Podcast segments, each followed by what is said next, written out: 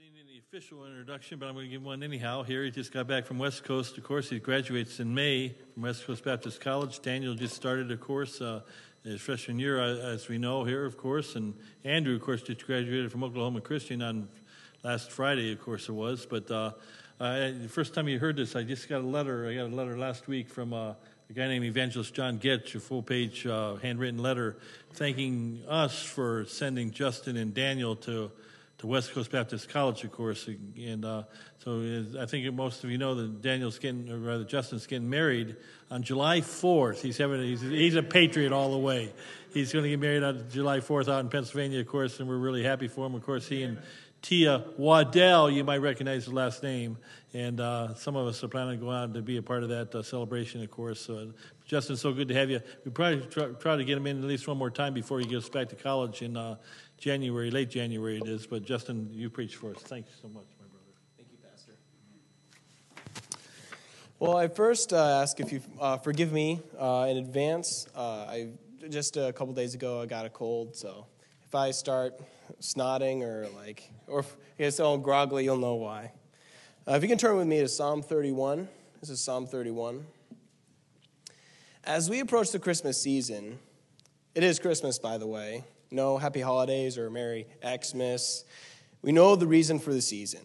We see Christmas is not just a regular holiday, but a day about Jesus Christ, about God. The world has turned Christmas into a day of selfishness, greed, and decorating. No, I like decorating. We see Christmas as very important. But how do we see God? Tonight, I have two views of our Lord that this psalmist had, uh, had when he wrote this psalm, and that we need to have if we are to see God correctly and have a proper relationship with Him. Let us pray.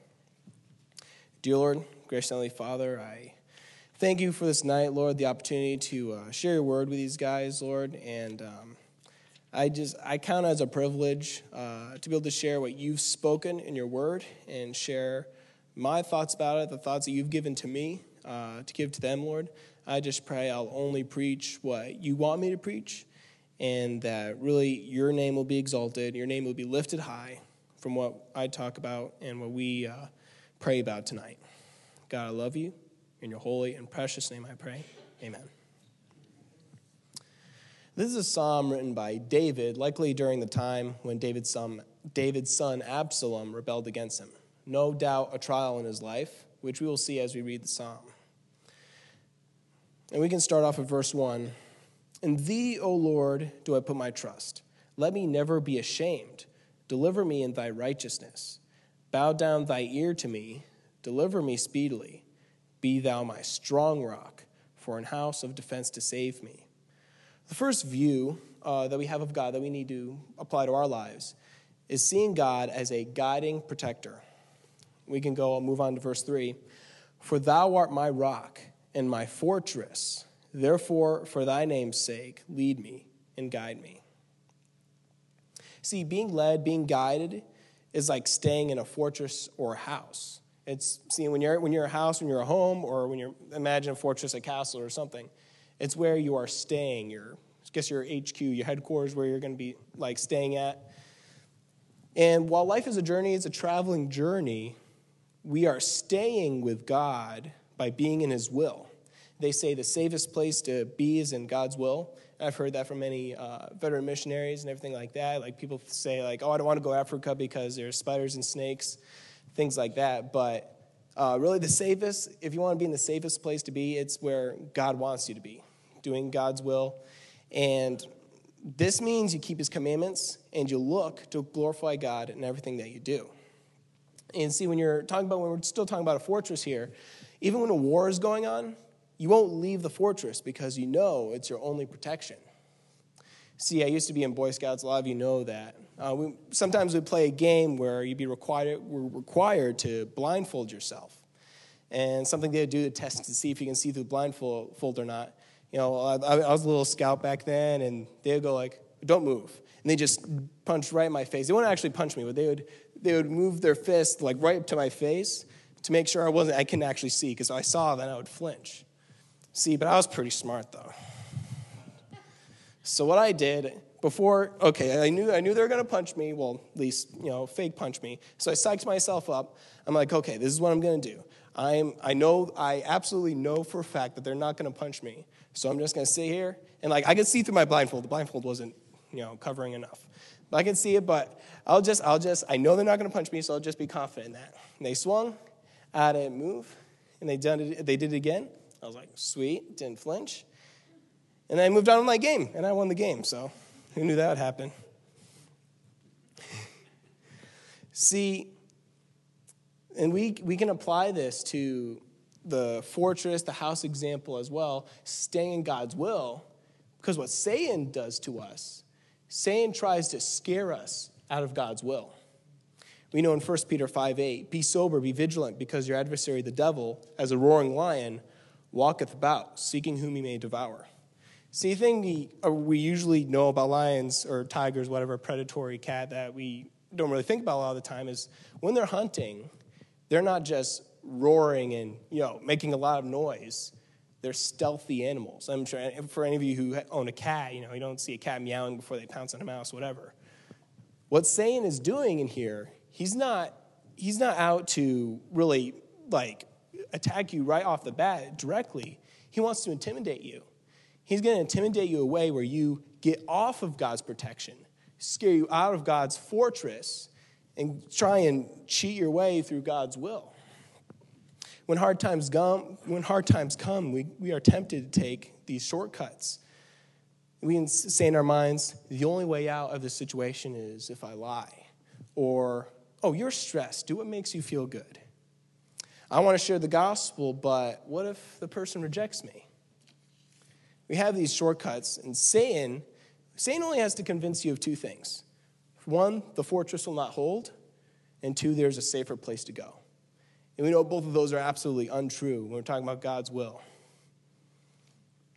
If you're confident in Him and His commands, you'll stay in His safety. So not only does God uh, keep us away from danger, He also takes us away from danger. Let's move on, move on to the next verse, Psalm 31, verse 4.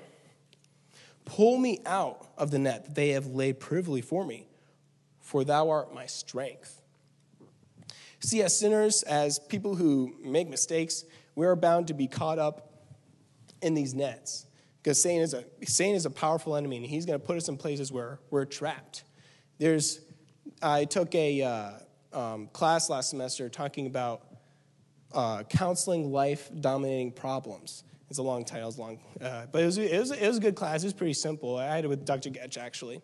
And it was uh, pretty simple, not very academic heavy class, but it was really practical in terms of um, taking away these, uh, these life dominating problems that you can have from sin. And a key component to that is not doing it in your own strength, but God's strength. And we can see in this second part of the verse, for thou art my strength. See, David is asking God to pull him out because he can't by himself. There's nothing inside of us that can take us away from our sin.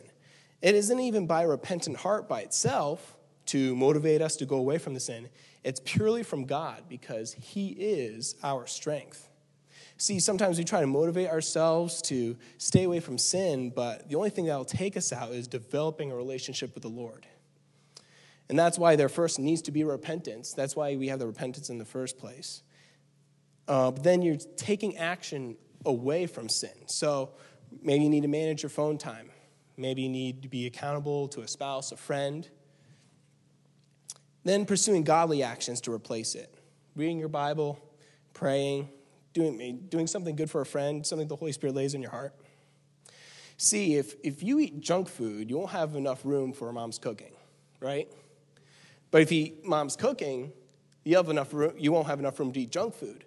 If you want, if you want the good things of God, you should fill yourself up with those. If you just try and starve yourself, okay, I'm going to stay away from junk food and don't eat anything, you're going to be tempted more and more to go for that, for that junk food. Because in our sin nature, that's what we want. We do, uh, we do know that you know it's that mom's cooking is best for us, but we have this inclination, this sin nature, to go after things that are wrong for us. So we have to fill, we have to consciously fill ourselves up with things that are good, so we are full of the things of the flesh. Let's continue reading. Let's go on to verse 5 of this psalm. Into thine hand I commit my spirit. Thou hast redeemed me, O Lord God of truth. Who here is saved? Raise your hand. I know I'm saved. Bless the Lord for that. Praise God. If you are saved, you are redeemed. And if God was both willing and able to redeem us from a place of sin, slaves to sin and Satan himself, and bring us to being servants of God, doesn't that give us more than enough of a reason to commit our spirits to Him and follow Him? When was the last time you thanked God for your salvation? I thank Brother Letourneau for, you know, thanking the Lord for our salvation, but how about in your own prayer time? Is that something that comes up when you, when you pray to Him? Does your view of God include His salvation of your soul? And for people like me, it's harder because I grew up in church and I got saved at an early age, around seven years old, and it's easy for me to take granted for that, take that for granted. And I think anyone can take that for granted because you know Satan can convince us of almost anything if we let him. If we appreciated his saving grace more, we would be more willing to commit ourselves to him. Let's move on. The next verse, Psalm 31, verse 6.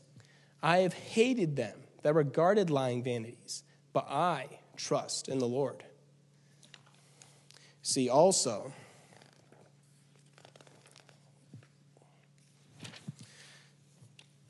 are you committed to the Lord enough to hate sin that stands in your way? See, there are plenty of people who do not like their sin, but do you hate sin enough to get right with God and stay as far away from that borderline as possible? I believe that those who love the Lord, not in a touchy feely way, but with a real, reverent, and affectionate, affectionate way, will be willing to take off things that they may enjoy, if it, if it means having a closer relationship with Him.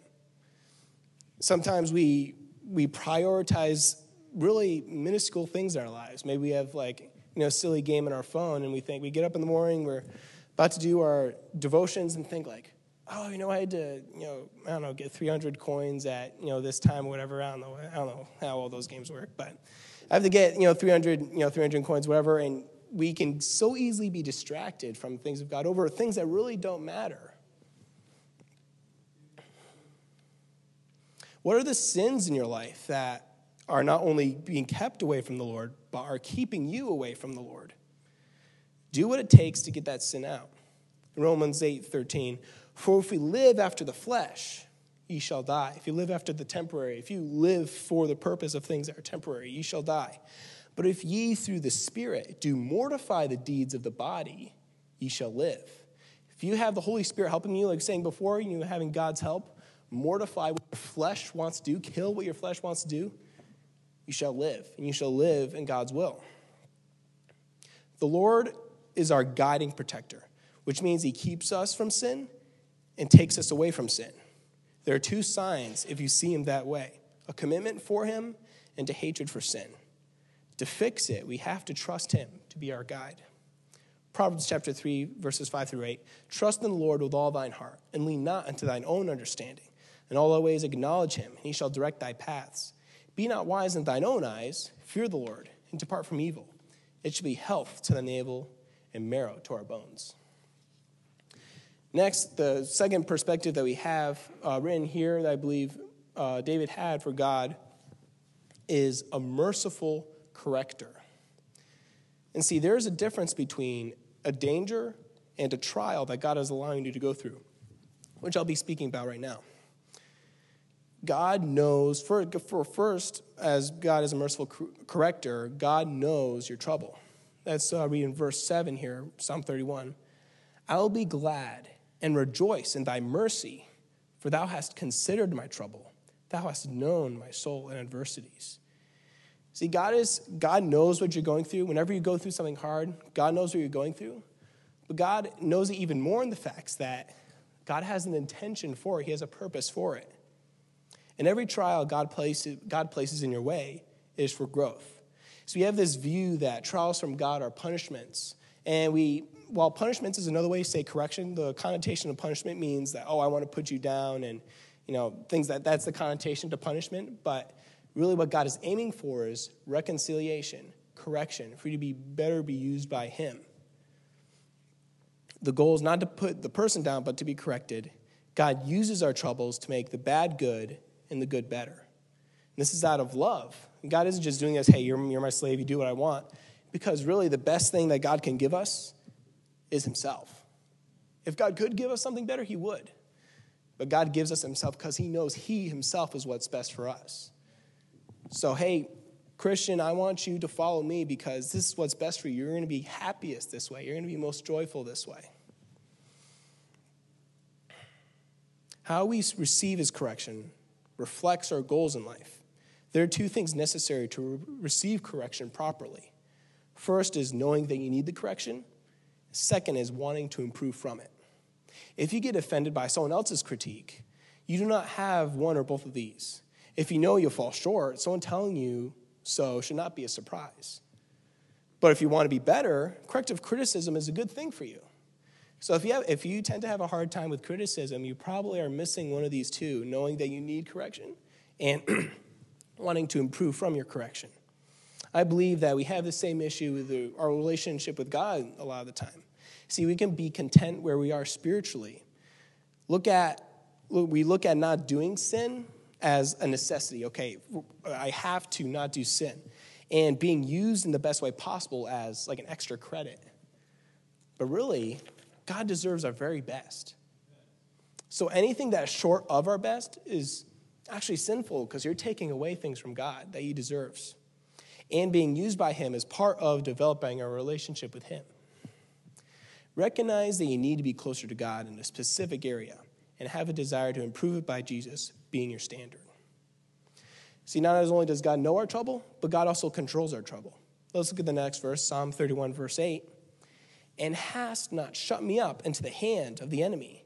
Thou hast set my feet in a large room. God doesn't intend the trial to destroy you.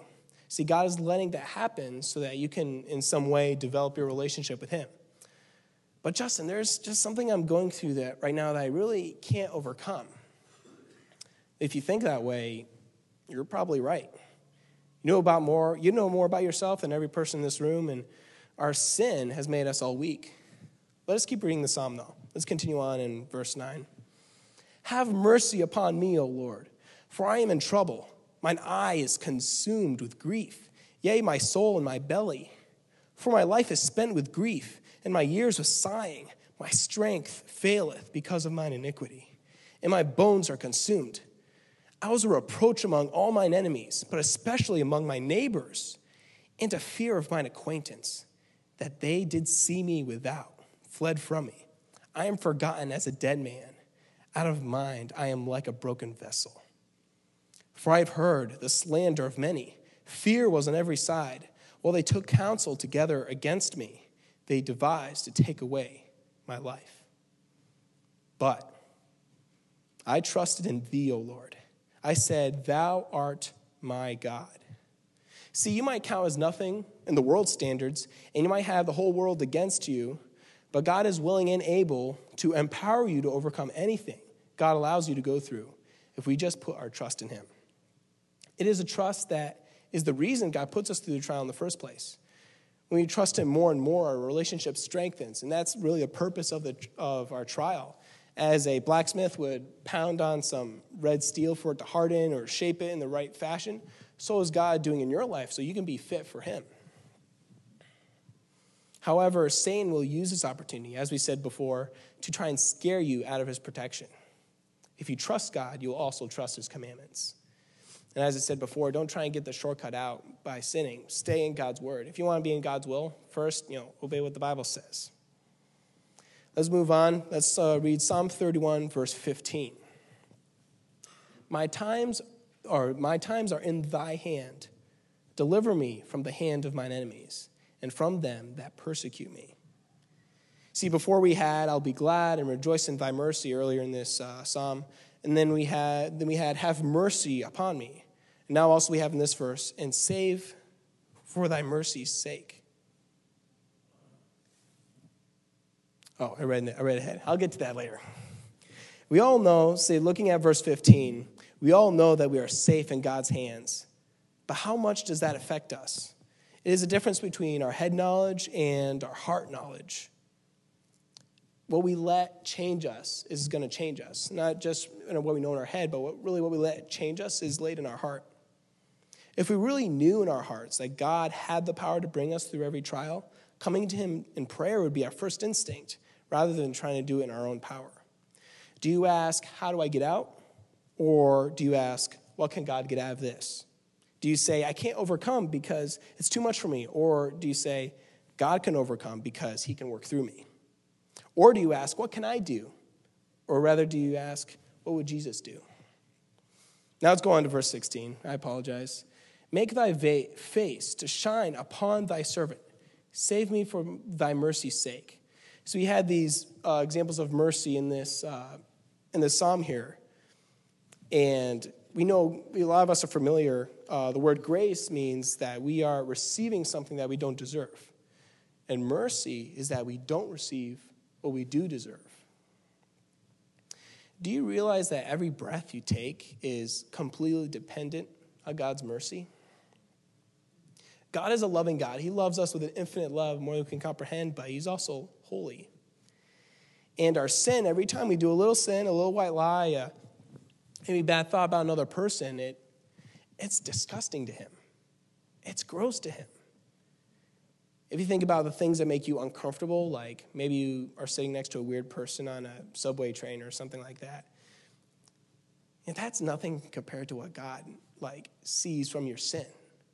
But he, he looks beyond that sin and he knows who you are. He created you and he loves you with an infinite love despite that. And that's a source of his, mercy there.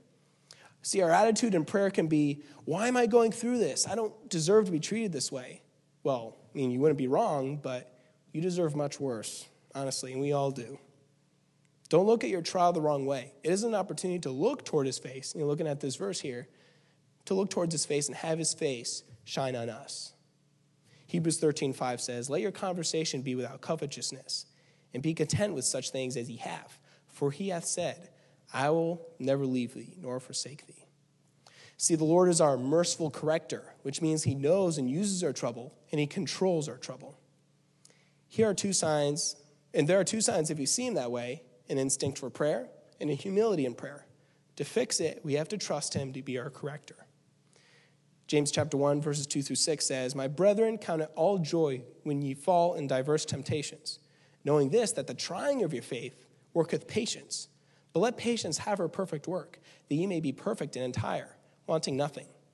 If any of you lack wisdom, let him ask of God, that giveth to all men liberally, and upbraideth not, and it shall be given him. But let him ask in faith, nothing wavering. For he that wavereth is like a wave of the sea driven with the wind and tossed. If we want to improve on these two views of God as our guiding protector and the merciful corrector, we will begin seeing God in a way that makes us bold in our belief.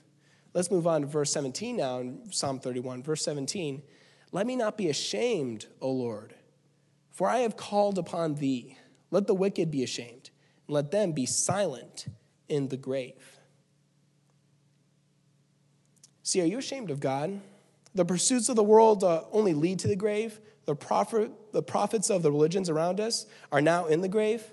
But we have a person named Jesus Christ that not only paid for our sins by dying on the cross, but showed us his power over death itself by raising out of the grave that third day.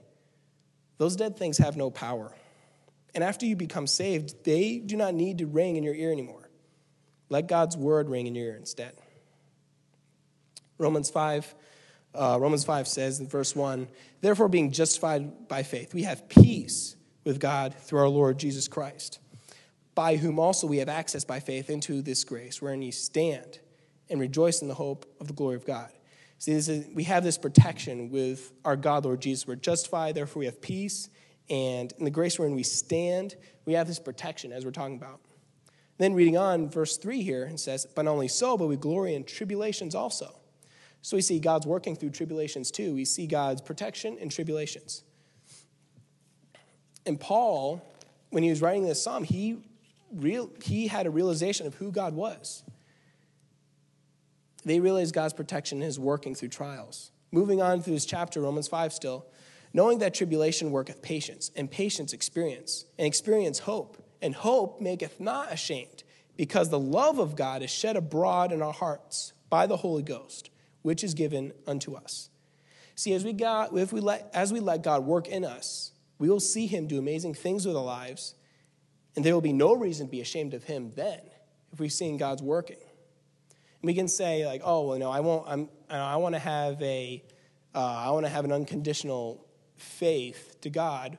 Well, rather we should have have faith in God always, but we shouldn't have faith based on nothing right? And we're, if we're having a real faith of God, if we're dependent on God, we're relying, we're relying on God to show us those things that we can have faith on Him with. And if we develop our relationship with Him, we grow with Him, we will see those things as He works with us. Let's read on now, verse 18, Psalm 31. Let the lying lips be put to silence, which speak grievous things proudly and contemptuously against the righteous. Oh, how great is thy goodness! which thou hast laid up for them that fear thee, which thou hast wrought for them that trust in thee before the sons of men. Thou shalt hide them in the secret of thy presence from the pride of man, but thou shalt keep them secretly in a pavilion from the strife of tongues. Blessed be the Lord, for he has showed me his marvelous kindness in a strong city. For I said in my haste, I am cut from before thine eyes. Nevertheless, thou heardest the voice of my supplications, my necessities when I cried unto thee. What are you doing today to be closer to God? What sin are you taking out? Do you realize your need for God enough to pray and read His Word every day? When was the last time you shared the gospel with a friend, a coworker, a family member? Not only is this the loving thing to do for another person if you claim to care about this person, but it, is also, it also shows that you are thankful and proud of your heavenly Father. Going on to this, this next verse, verse 23 O love the Lord, all ye saints, for the Lord preserveth the faithful, and plentifully rewardeth the proud doer. Not a pride in pride of ourselves, but we are not ashamed of God. We are proud of God. Think about how you're proud of your son. Where, you know, if you're if you're an heir of, with Jesus Christ of God, you have all to be thankful for and appreciative of God about. Moving on next, our last verse here: Be of good courage and he that uh, and be, be of good courage, and he shall strengtheneth your heart, all ye that hope in the Lord. We see that we need to trust God to be our protector and corrector, but trust needs two things loving God, and we're looking at this verse 23, which involves faithfulness and taking action with having pride in God, but then also being confident in Him. So we need, a, we need to love God, which, you know, love requires being faithful and really enjoying God and being appreciative of God as we're doing it, and then being confident in Him as we do it. And looking at verse 24, in turn, we will grasp who our God is in a much better way, and He will strengthen our hearts in having a, just a greater perspective on Him. If you all want to bow your heads. If there's something that I spoke on the message, just perhaps maybe uh, the area of sin and taking care of sin, or um, regarding um, maybe soul winning, sharing the gospel, having a missions mindset. I just pray you to bring that to the Lord now. And if uh, Pastor, you want to finish me up, you can. Lord, help us to trust you, Lord. You're the creator of all the heavens and the earth, Lord, and we can certainly trust you taking care of us, Lord. And pray you bless in our moments of reflection and invitation. Thank you for this wonderful psalm. Thank you for the presentation. Pray that you speak to our hearts, dear God. Help us to put our faith and trust in you, we pray. In Christ's name I ask. Amen. Let's all stand up. I'm thinking